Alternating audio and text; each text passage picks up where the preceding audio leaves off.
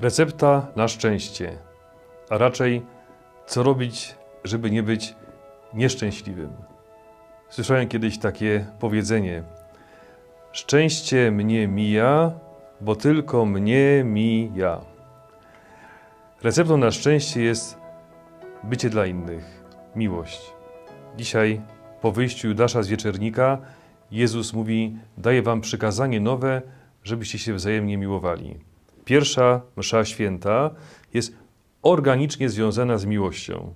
Jezus tego nie rozdziela. Na pierwszej mszy świętej Jezus myje nogi apostołom. Ten symboliczny sposób pokazuje, że Eucharystia musi być związana z miłością. Jest takie kapitalne wspomnienie arcybiskupa Fultona Shina. Mówi, że w czasie jednej z mszy świętych mały ministrant podchodzi do księdza, niesie dwie ampułki, usługuje do mszy świętej, ampułka z winem, ampułka z wodą i nagle jedna z ampułek wysuwa mu się z rąk, spada na posadzkę, rozbija się w drobne kawałki. Zdenerwowany, wściekły ksiądz mówi: Weź to pozbieraj i uciekaj. Zepsułeś mi ampułkę. Chłopczyk odszedł od ołtarza i już nigdy nie wrócił. A tym chłopcem był późniejszy pierwszy sekretarz partii, przywódca komunistycznej Jugosławii Józef Broz Tito. Arcybiskup Szyn mówi, a teraz druga historia. Tym razem msza była w katedrze. Sprawował ją jeden z arcybiskupów. Mały chłopczyk niesie ampułki.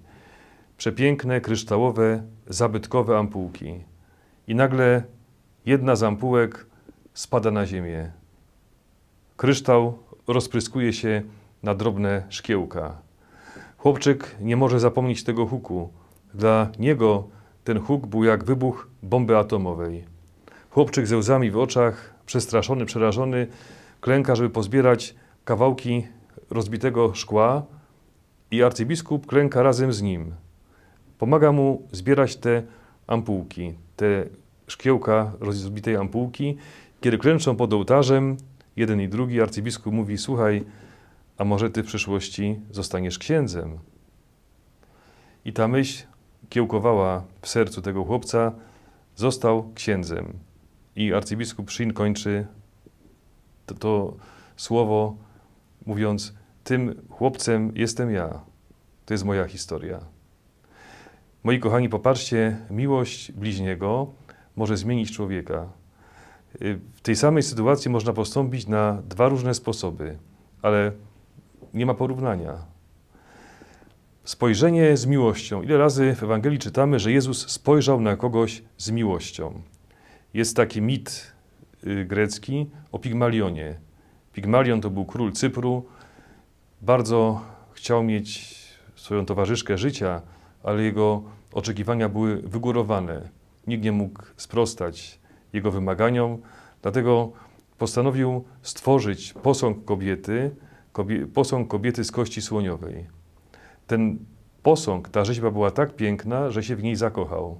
I zaczął obdarzać ten kamienny, ten posąg z kości, zaczął obdarzać miłością. Zaczął traktować ten posąg, jakby był żywym człowiekiem. Zobaczyła to bogini, Afrodyta, i ożywiła tą alabastrową rzeźbę.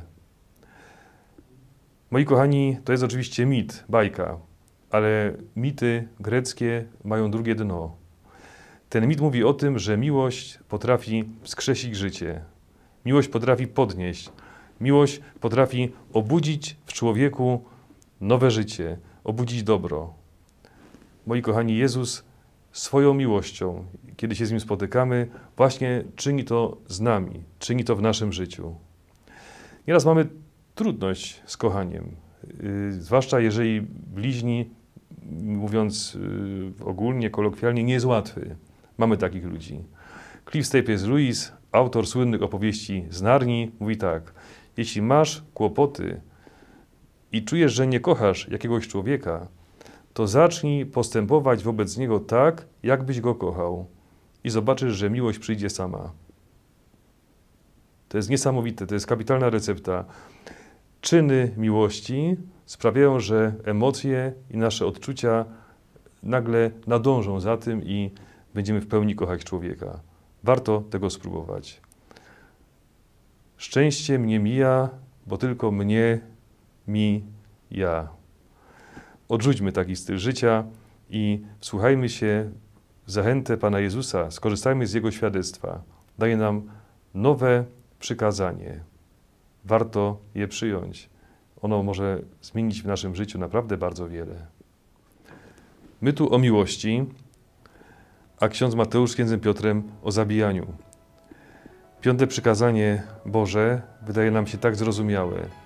Tymczasem nie musisz zabić fizycznie, żeby coś w człowieku umarło. O tym i o wielu innych rzeczach związanych z piątym przykazaniem rozmawiają nasi dwaj księża y, z podcastu Do Powiedzenia. Warto posłuchać tym razem również ich dopowiedzeń, zwłaszcza w tym czasie, kiedy niedaleko nas tak wielu ludzi ginie i to przykazanie jest łamane na niewyobrażalną skalę.